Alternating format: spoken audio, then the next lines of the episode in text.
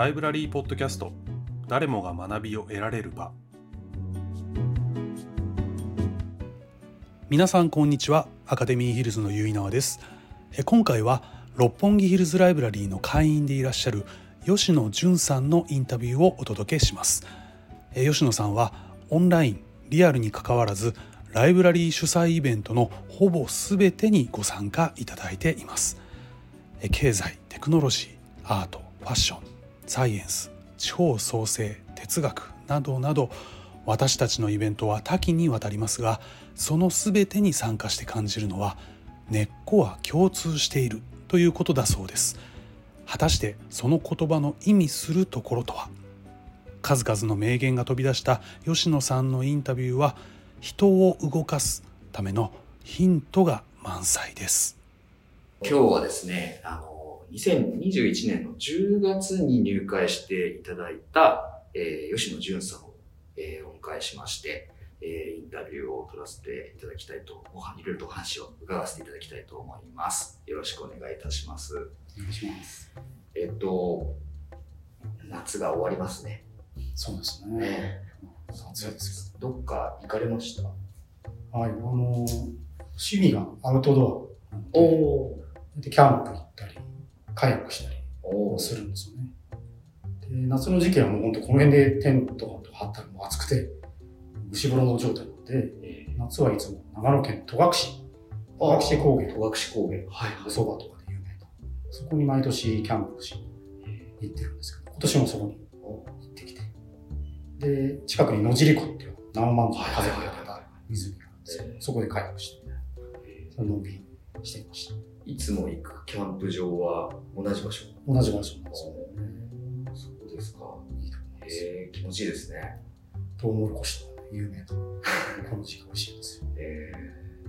ー、いやいや、ありがとうございます。そんな吉野さん、今日はじゅんさんでお呼びしたいなとはい。よろしいですか？はい。ありがとうございます。ありがとうございます。じゃあ、じゅんさんにちょっと今日いろいろと聞いていきたいなというふうに思うんですけれども、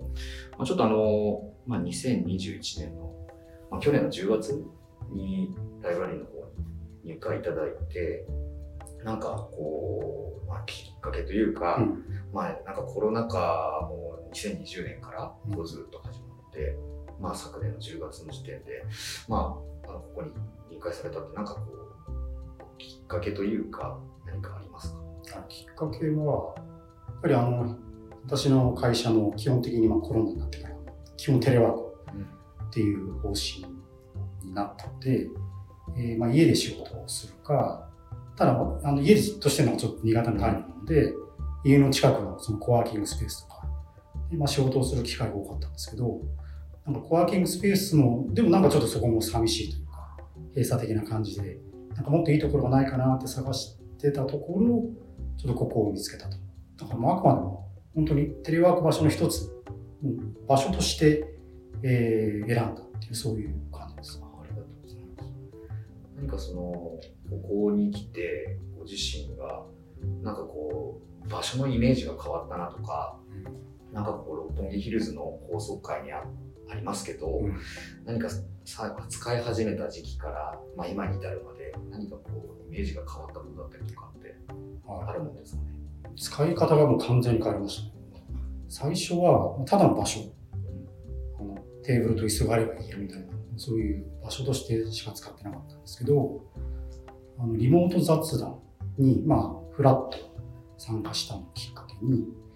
なんか、面白いな。人との、人とのつながりが面白いな。まあ、コロナ禍で飢えてたっていうのがあるかもしれないですけど、それをきっかけにちょっとずつカタリストトークとか、そういうに参加するようになって、今となっては、働く場というよりも、イベントに参加する場みたいな、いろんな人とか知識に触れる場っていう、そこに完全に切り替えましたね。吉野さんって、本当に、まあ、淳さんって、いきなり呼び方間違えちゃって、宣言しときながら。淳さんって、その、なんて言うんでしょう。こう、おそらくイベント一番参加されて、していただいているメンバーさんなんじゃないかなって、そんなうちの一人だと思うんですけれども、あの、なんかイベント参加してみて、なんかアカデミーヒルズらしさみたいなのって、なんか伝わってたらいいなと思うんですけど、なんかどんな風に受け止められていらっしゃるのかなってちょっと聞いてみたいなと思ったんですけど。アカデミーユーズらしさですか。どうなんだろうな。あの、一回ラウンジトークで、小林さんでしたっけ？こちらの創設者、はい、その話を聞いたときに、なんでアカデミーヒルズを作ったんですかっていうのがで、その本、本が、要はその、例えばお祭りに例えたらそれが出しとおみこしみたいなものだと。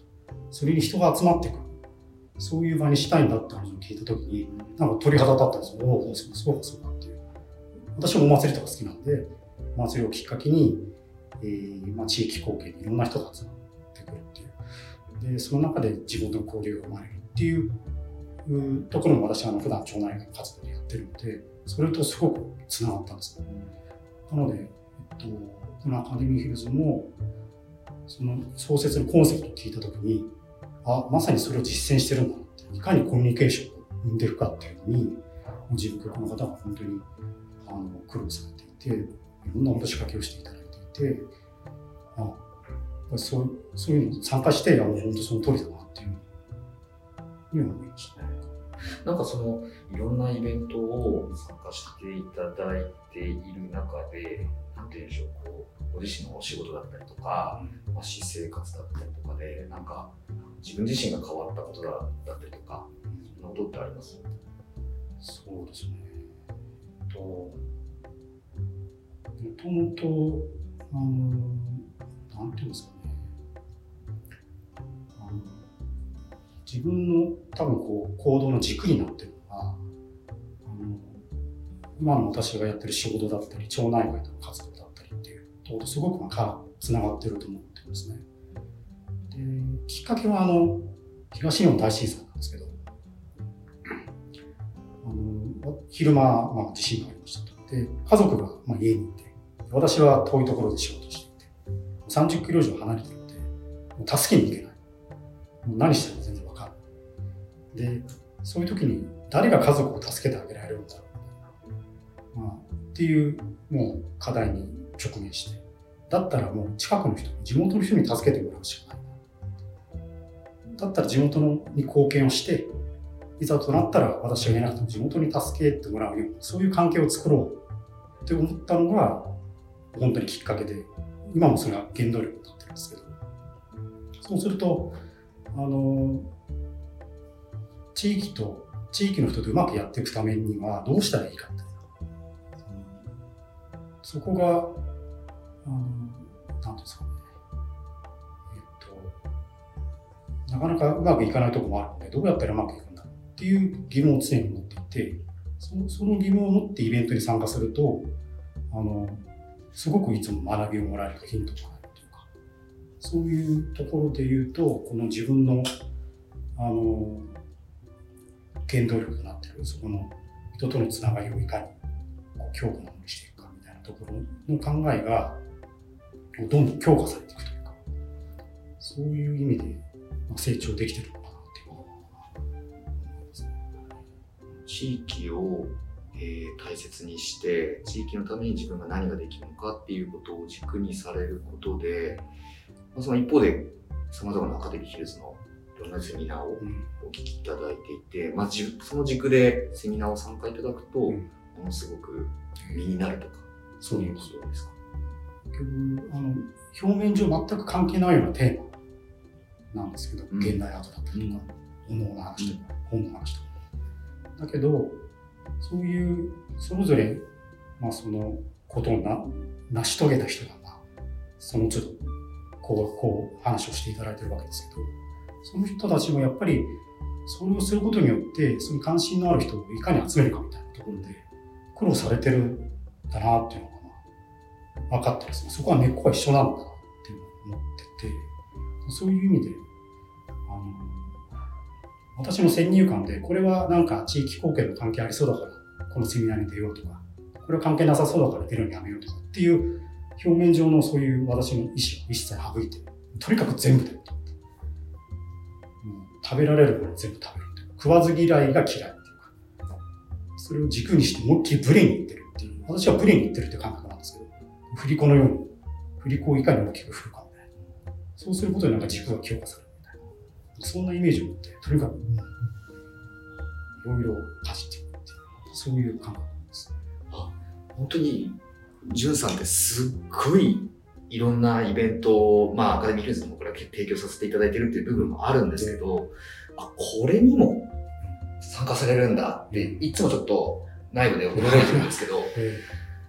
なんて言うんでしょう、こう、Web3 みたいなものから、地域貢献みたいなものから、ただ単に雑談みたいなものまで、全部出てくださってるっていうのは、なんでかなって、実はちょっと我々思ってたところはあったんですけど、あ、そういうことがあったんですね。なんかそういうことを軸にされてたんですね。そうです。いや、すごい、今、ちょっと鳥肌が立ちました。ありがとうございました。なるほど。そのなんか、お仕事上なんかこう、ためになったことってあります？そういった観点で、うん。今セミナーを受けてくださっていて。まさに仕事でも本当に同じ、根っこは同じ課題を抱えていて、私はあの製造業で、えーまあ、エンジニアとして働いてるんですけど、あの DX で働き方を変えるみたいな、まあ、そういうポジションで、うん。えー仕事をしてまして、そうすると、あの今のやり方で仕事をしている人に対して、あのこういう新しい働き方をしてくださいってお願いする立場なんですね。けど、あの、今の仕事をしてる人たちにとってみれば、別に今のままでいいじゃんっていう。って思ってるし、別に変わる変わる必要ないし、そのめど忙しいしてそんなにやってられない。で、えープライドを持って仕事もされてるから、別にそれを否定するつもりはこっちもないんだけど、やっぱり反発を受けるんですね。いいことしようと思ってるんだけど、でも反発を受けるっていう。そういう意味で言うと、あの、より良くしようとか、なんか変革を起こそうというすることに対して、いかにそのその人の関心をあの引き出す、引き出すかっていうか、あ、なんか、そうか、あの吉野がそこまで言うんだったら、ちょっとやってみようかっていうふうにいかに思わせられるかっていう。そういう意味では、なんか、根っこは一緒なのかなっていう。その人の心を動かすというか、あの人の関心を引き出すっていうのは、あの町内会でコミュニティをもっと強固にするってことと、なんか近いのかなって思ってるので、そこは本当共通してます。なので、イベントに参加することで得られた学びっていうのは、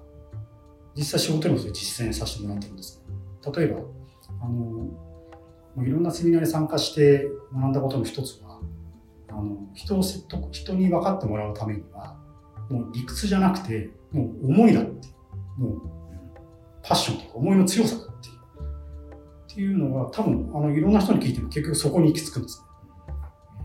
なので、えー私もその仕事でもうそういう私のメンバーに対して一応私の考えをもちろん伝えるんですけどいかにそういう心をこもってそれを伝えるっていうところを気をつけて気をつけるようになりましたね。うんその思いを、パッションを込めて伝えるっていうのって、どうや、どんなことに気をつけてるんですか？でっかい声で喋るとか、なんかそういうことじゃないわけじゃないですか。えどんなことに気をつけるものですか？ー言葉の選び方みたいなと。ああ、それはあの本当にそうだなと思ったのが、つい先日あのグッドタイトルブックスでしたっけ、はいはいあののあのランジトークがありましたけど、あの時も本をタイトルで選ぶっていう。ということは、そのパッと見のタイトルににいかに人を引きつけられるかまあ、そういうことだと思うんですけど、その時に倉成さんでしたっけ？がおっしゃってたのが、倉成さんが実際大学でなんか講義かなんかされていて、講義の名前、逆塾とかすごくキャッチーなうん。あの名前をその授業の名前に付けられてたと。そうすると、その名前に惹かれて、なんかいいゲストが来てくるみたいな、いい先生が来てくるみたいな、っていうことを聞いたときに、その言葉の影響力ってすごいなと。その付け方によって、えーそういう引きつけられる人たちが全然変わってくるっていう質が高くなってるっていうことを聞いて、あ、言葉選びが重要なんだなって思って、で思いを伝えるときに、なんか難しい言葉を並べるよりも、なんかこう、キャッチーな言葉で伝えるようにしてます。例えば、あのえ何か課題を解決する、しなきゃいけないっていうときに、どうしても目の前のことに集中しがちなんですけど、そうじゃなくて、あの、実はそう見えないところに本質があるよっていうのをどうやって伝えようかなっていうときに、めんどくさい方に幸せがあるんだよっていう、めんどくさいってこともちょっとあえて使ったりしてます。でめんどくさいってみんな思うんですけど、そこにめんどくさいってところ結構引っかかってくるんですね。めんどくさいってどういうことっていうと、それはなんか、普段背けてる、目を背けてることとか、なんか開け、開けちゃいけない蓋が、蓋があることに皆さん気づいてますよね。そそういう蓋を開けてみましょうよと。まあ、そそういうことの例えとしてめんどくさい。めんどくさい方に幸せがあると。みたいなことをちょっと熱く語るというか、うん、そんなあこととセット、思いと言葉とセットで伝えるようにしてます。すごい、ジュンさん、めちゃめちゃこう、マネージメントにあたって、最後にあたっていろんなこと気使われて、頑張ってらっしゃるんだなっていうのがすごく今、感じ取られ、取れました。なんかすごくやっぱりその言葉ってものすごく大事ですよね。なんかこう平易な言葉で人は動かないというか、逆に面倒くさいとか、こう感情の、感情に起因するような言葉を使った方が、なんか人って動いてくれたりとか、考えさせることができるというか、情景が覚えにくかったりだとか、そんなことももしれないですよね。なんか引き続きここで磨いていきたい自分の能力というか、なんかそういう部分ってあります？課題というか、今課題にしてることみたいな。そういう意味では、私ってあの基本的にはなんかもおとなしいタイプというか、あのあまりできれば一人でいたいなとか、喋らなくて済むんだったら喋らなくていいな思う時がまあまああるんですね。でも、やっぱり仕事でそうやってなんか変革を起こさなきゃいけないとか、町内会でもっとこう町の人と仲良くやるよ、やろうよっていう中で、そこで引っ込み思案になってちゃどうしようもないので、いかになんか自分を発信するか、発信力、それがあの私にとっての課題の一つだなと思ってるので、あの、磨きたいところはそこですね、発信力。っていうところで言うと、あの、これもまさに、あの、アフタートークですよね。カタリストトーク、アフタートーク。あれが、あれに参加することによって、それが鍛えられると思ってあれに参加してます。質問するとか、人の意見を聞いて、それに対して、あの、自分の意見を言う質問するっていうことと、ああいう場で発言するっていうこと、そういうことに対して場数を踏むことで、なんか発信力が鍛えられるんじゃないかな、みたいなモチベーションで、この場はちょっと参加させてもらってます。で、だいぶ鍛えられてきたというか、なんか、あの、結構質問も浮かぶようになったし、そういう意味では聞き方もなんか変わってきたのかなって気もするんですけど、そういうふうに使わせて。ありがとうございます。本当にカタリストトークについては、まあ、我々もちょっと、まあ、期待企画をさせていただいている中で、やっぱりこのアカデミーヒルズっていう場所を対話の場にしたいな。うんで、対話からみんながこう成長につながるような、そういう企画にしていきたいなということで、ちょっと去年の6月からやらせていただいていたんですけども、まさになんかそんな風にこの企画に取り組んでくださってたじゅんさんがいるとはと思って感動しました。ありがとうございます。結局自分のためになんですよね。そうですよね。利用させてもらっちゃってるっていうのは、なんかちょっと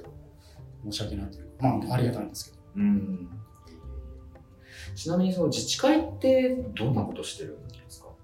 いつもあれですよね。場所ってどちらのところでしたっけ？自治会っていうのは。この中央区の中央の一つの町なんですけども、あ昔、もう伝統のある町で、はい、で、まあ、神田祭りなんかでも催し出したりしてるような、はい、すごくあの活動も盛んな町内会なんですけど、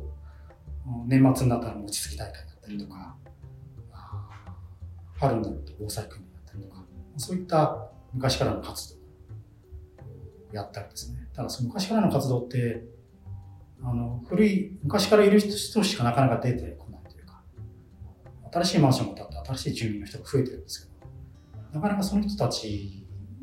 が、こう、街に入って来れてないのかなって。そういう意味では、あの新しい人も古い人も含めて、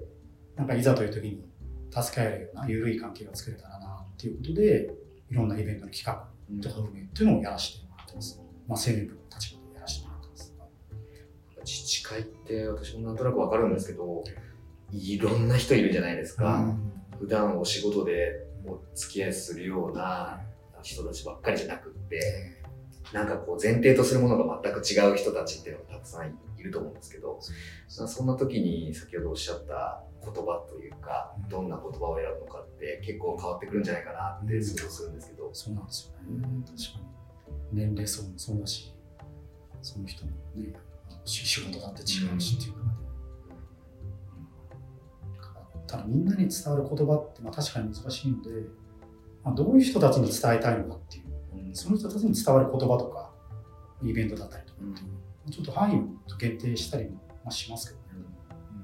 うん、ちなみにイベントってどんなことやるんですかさっきの餅つき大会とか、おみこしとか、年中行事もあるんだと思うんですけど。えー、それ以外にあの、もっと関心を持ってもらいたいなと思ったら、子供たちなんですよ。うん、子供たちに関心のある行事をやれば、だって30代ぐらいのあの親御さん、ね、親御さんが一緒についてきてくれるだろうという狙いで、子供向けのイベントを結構新しくやってるんですけど、例えば地元にちょっと有名なパン屋さんができて、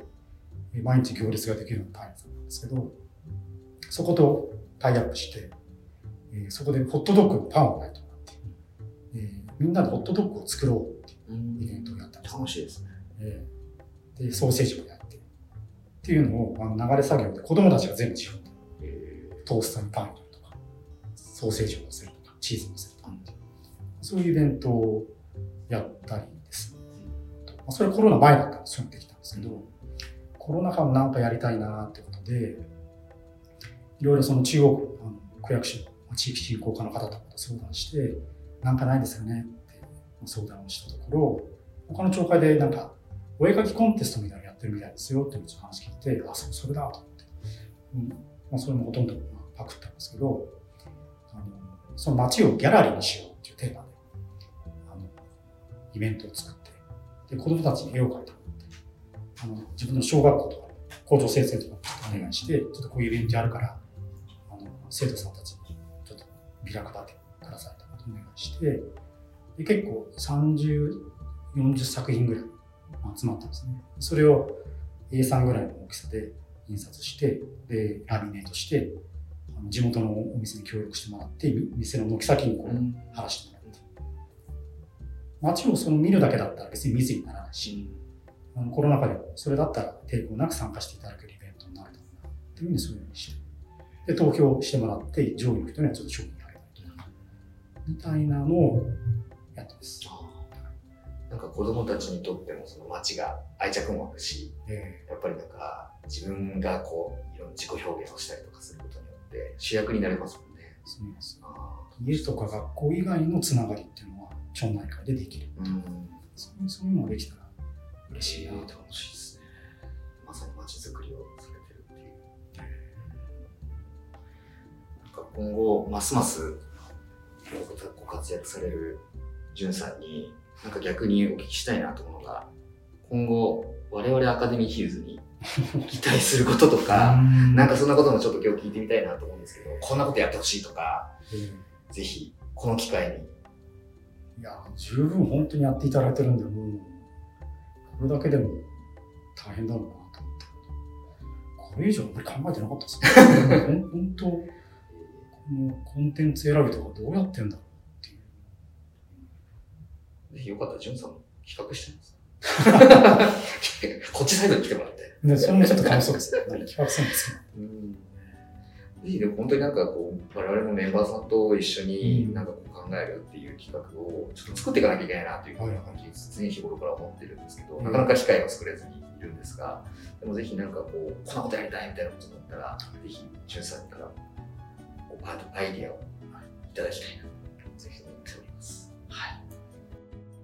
職場や地域社会をより良くしよう変革を起こそうと不信されている吉野さんは